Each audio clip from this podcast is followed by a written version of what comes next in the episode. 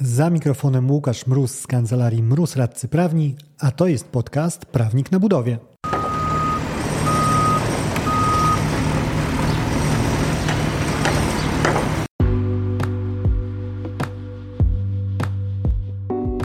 Z tej strony mikrofonu radca prawny Łukasz Mróz, a to jest podcast Prawnik na Budowie, w którym mówimy o wszystkim, co związane z kontraktami budowlanymi.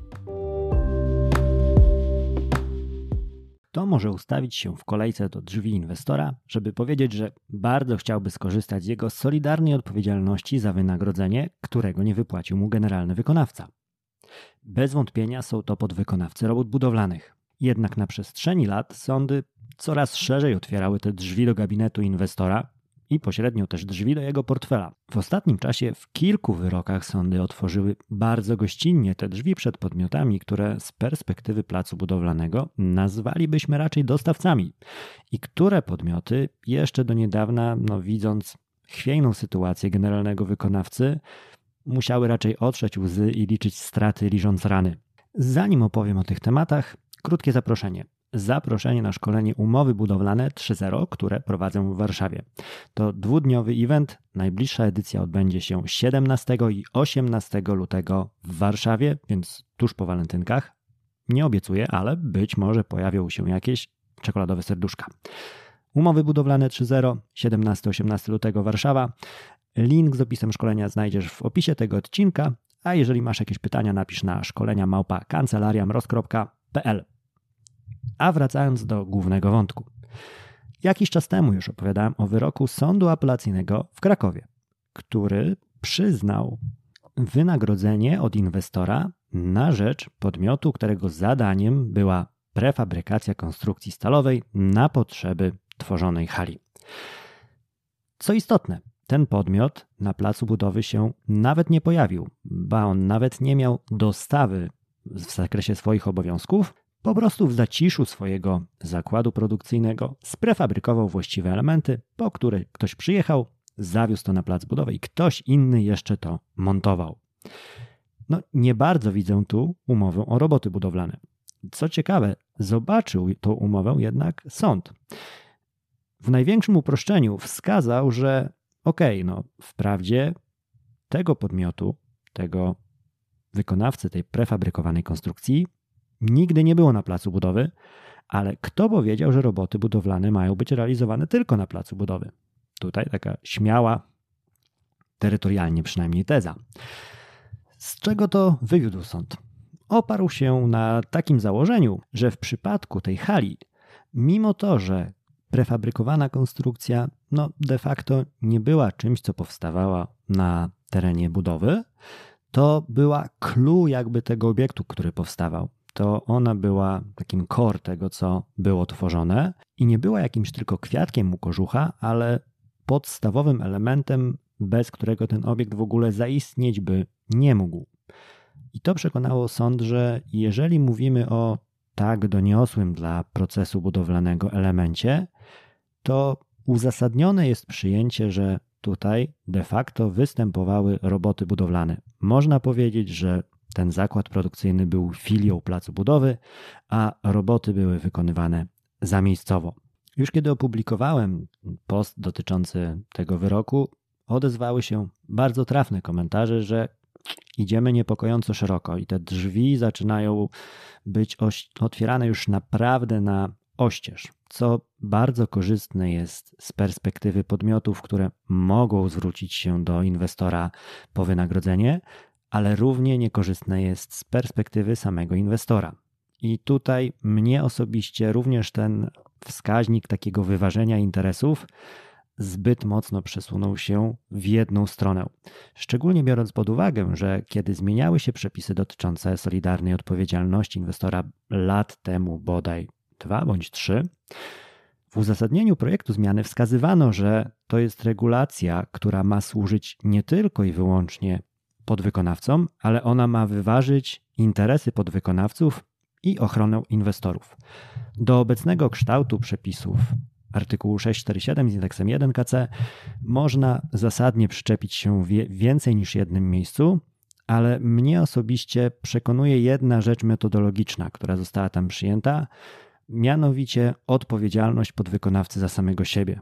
Bo to jest rzecz, z którą zgadzam się dogłębnie i która bardzo nie pasuje mi w stawianiu narracji, że mamy z, jedną, z jednej strony rzesze mało zorganizowanych, jeżeli chodzi o know-how, czy doświadczenie, czy wielkość przedsiębiorstwa podwykonawców, którym trzeba pomóc i za rękę ich prowadzić, a z drugiej strony samych korporacyjnych, ogromnych, gigantycznych inwestorów, którzy dysponują olbrzymią kadrą i olbrzymim potencjałem finansowym, więc mogą zapłacić dwa razy za te roboty, albo wynająć ludzi, którzy będą za nich dzień i noc czuwali na placu budowy, żeby kontrolować, czy nie ma tam żadnego nieuprawnionego podwykonawcy. Z taką wizją świata nie bardzo się godzę i bardziej zdecydowanie przekonuje mnie to, że inwestor nie powinien być angażowany w proces budowlany, jeżeli sobie tego nie życzy. Jego udział powinien być minimalny i jeżeli chce działać tylko na zasadzie zlecam roboty, płacę za nie, to, to jest jego święte prawo, które uszanować trzeba. Wracając jednak po tym moim troszkę uzewnętrznieniu swoich żali i wylaniu bolączek, do tego, co interesuje nas w tym odcinku. Bo to, co było interesujące i co też przewijało się w komentarzach pod tą publikacją krakowsko-prefabrykacyjno-stalową, była kwestia tego, na ile jest to taki wyskok sądu, a na ile jest to coś, co może się przyjąć. I okazuje się, że troszkę chyba chwyciło. Moje doświadczenia są takie, że jeżeli chodzi o rozstrzyganie tych tematów dotyczących solidarnej odpowiedzialności, sądy są mocno otwarte i mocno liberalne w przyjmowaniu wykładni rozumienia przepisów dotyczących odpowiedzialności inwestora w taki sposób, że okazuje się, że tej odpowiedzialności jest naprawdę wiele i podmiotów, które mogą z niej skorzystać, jest równie bardzo dużo. Na początku tego roku Sąd Apelacyjny w Łodzi uderzył właśnie w ten ton, powołując się na tożsamą argumentację. A w połowie tego roku, w czerwcu, Sąd Okręgowy w Piotrkowie Trybunalskim poszedł tym samym szlakiem. I to właśnie ten case, który przewinął się na salach Sądu Okręgowego w Piotrkowie Trybunalskim, chciałem przedstawić w tym odcinku. Tutaj temat nie dotyczył już podmiotu, firmy od konstrukcji stalowych, ale od prefabrykatów żelbetowych.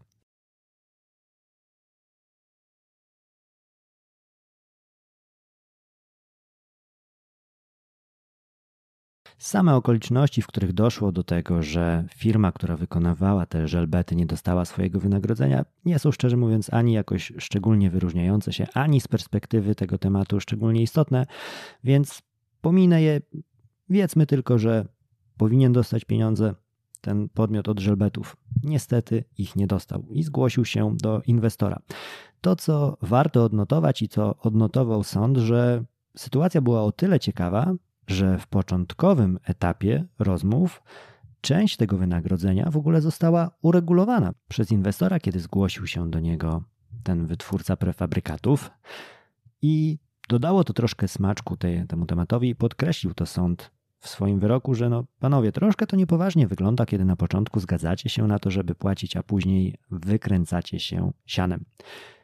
W każdym razie to, czym bronił się inwestor, kiedy już doszło do procesu, było wskazywanie, że ta firma w ogóle nie jest podwykonawcą robót budowlanych, a tylko taki podwykonawca w ocenie inwestora mógłby się do niego uśmiechnąć o pieniądze. I tutaj wskazywał inwestor, że w jego ocenie ta umowa, która była zawarta dotycząca prefabrykatów, to była właściwie umowa dostawy.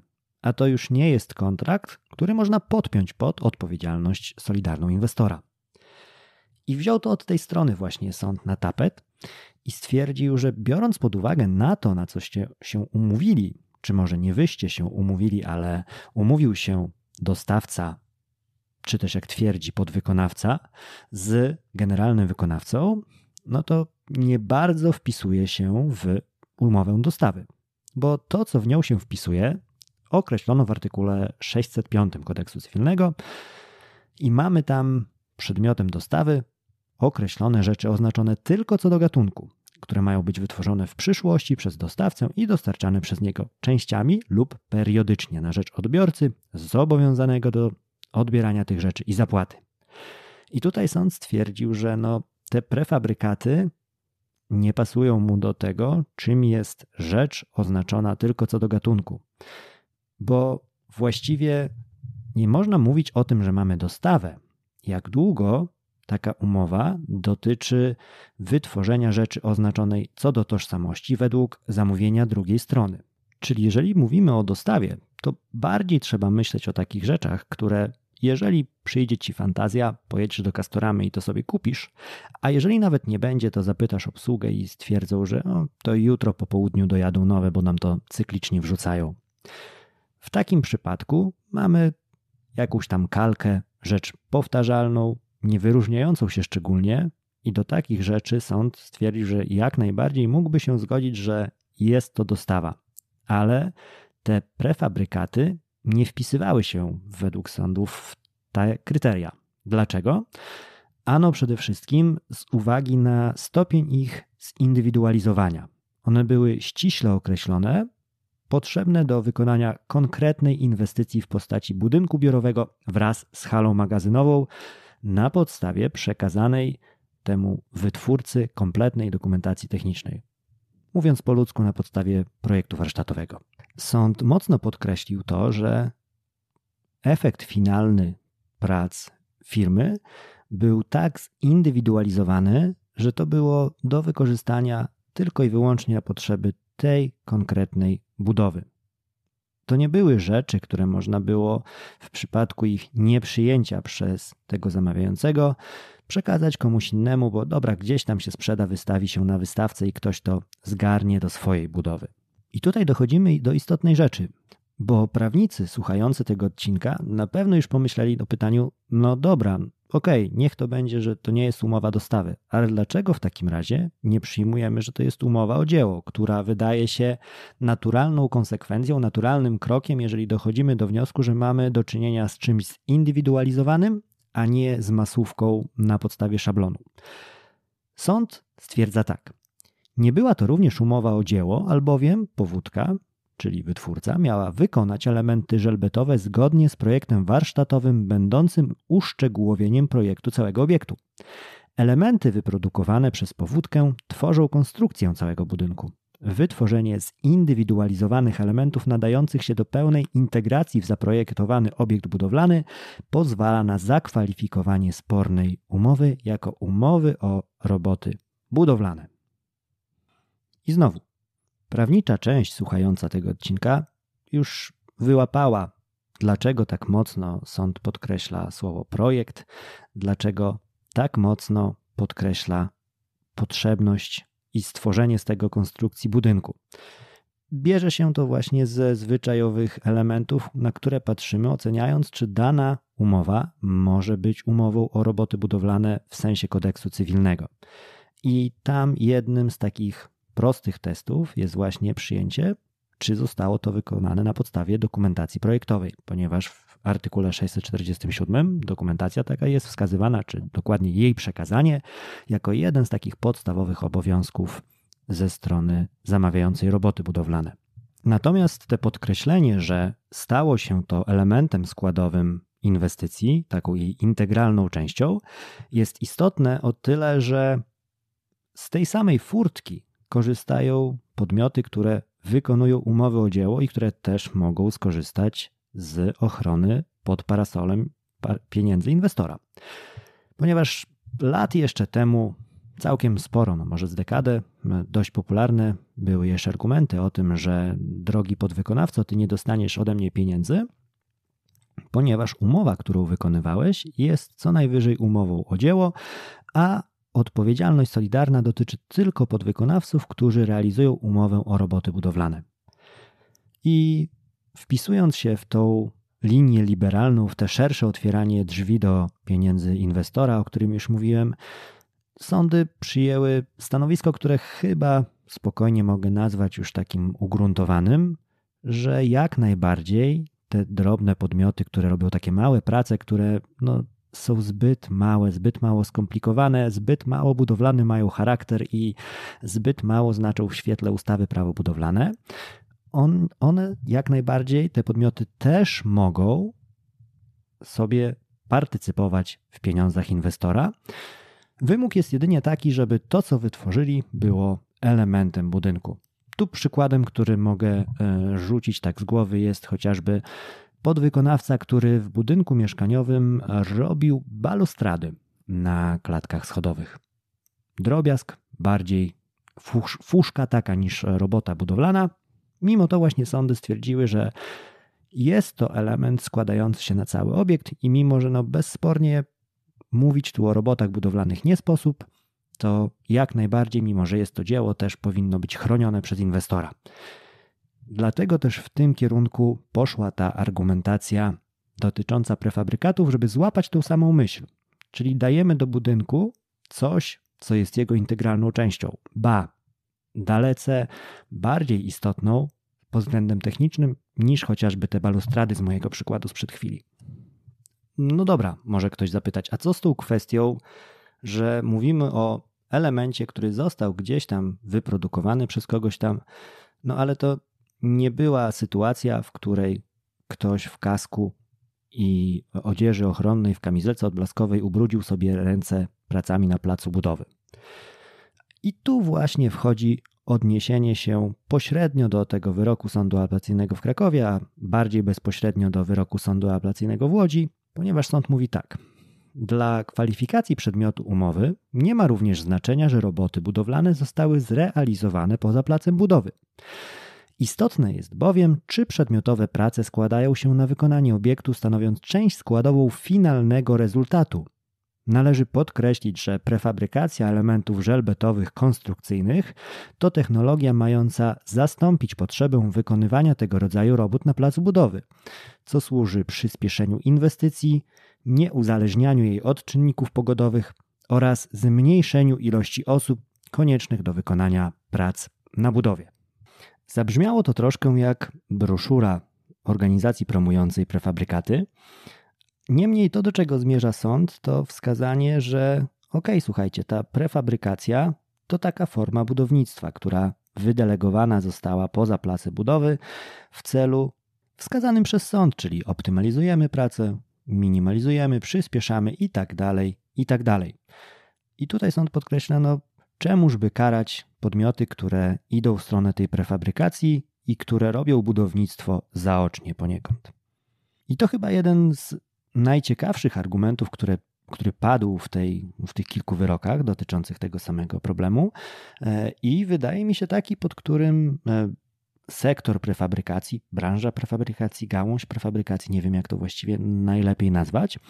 W każdym razie, kiedy firmy borykające się z prefabrykacją na co dzień stwierdziłyby, no słuchajcie, to ma ręce i nogi tak z logicznego punktu widzenia. My przecież nadal jesteśmy budownictwem, więc czemu mielibyśmy być w gorszej sytuacji niż ci, którzy kopią się tam na placu budowy i tworzą obiekty, skoro my po prostu robimy to samo, tylko zrobimy gdzie indziej, zmontujemy gdzie indziej.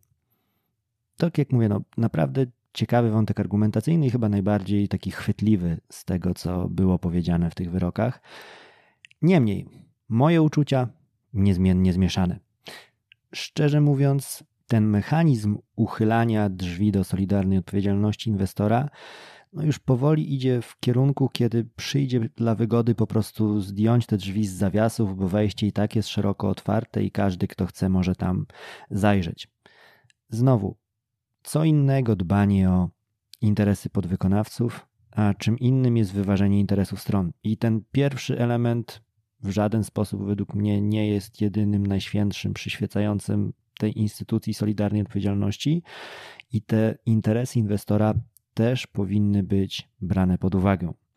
Sam ten wątek w orzecznictwie jest jednak ogromnie ciekawy i ogromnie istotny dla szeregu, znowu użyję tu słowa kolokwialnie, nie w znaczeniu kodeksu cywilnego, dostawców, czyli podmiotów, które traktowalibyśmy zwyczajowo, tak z perspektywy pracy budowy, jako dostawcę, właśnie tak byśmy nazwali takiego kontrahenta.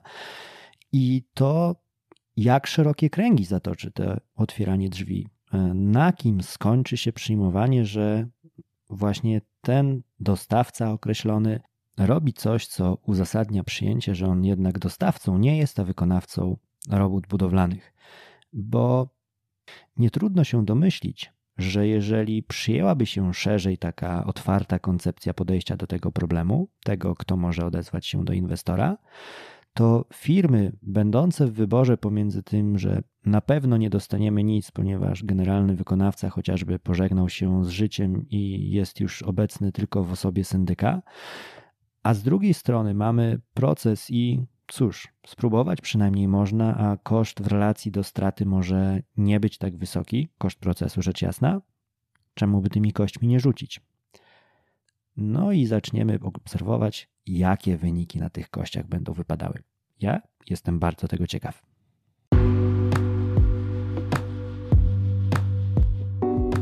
Dzięki za odsłuchanie tego odcinka. Zasubskrybuj podcast, żeby nie umknęło Ci żadne kolejne nagranie. Znajdziesz go w Spotify, Google Podcasts czy Apple Podcasts. Jeżeli natomiast chciałbyś się skontaktować ze mną, napisz na biuromałpa kancelariamroz.pl. Znajdziesz mnie też w mediach społecznościowych. Na LinkedIn wpisując w wyszukiwarce Łukasz Mróz, a w Facebooku czy na Instagramie wpisując Prawnik na budowie. Do usłyszenia w kolejnym odcinku. Dzięki za odsłuchanie tego odcinka. Jeżeli chcesz się ze mną skontaktować, możesz napisać na biuro małpa kancelariamroz.pl albo zadzwonić na 577 665 077. Znajdziesz mnie też w mediach społecznościowych. Na LinkedIn jako Łukasz Mróz, a na TikToku, Facebooku i Instagramie jako Prawnik na Budowie.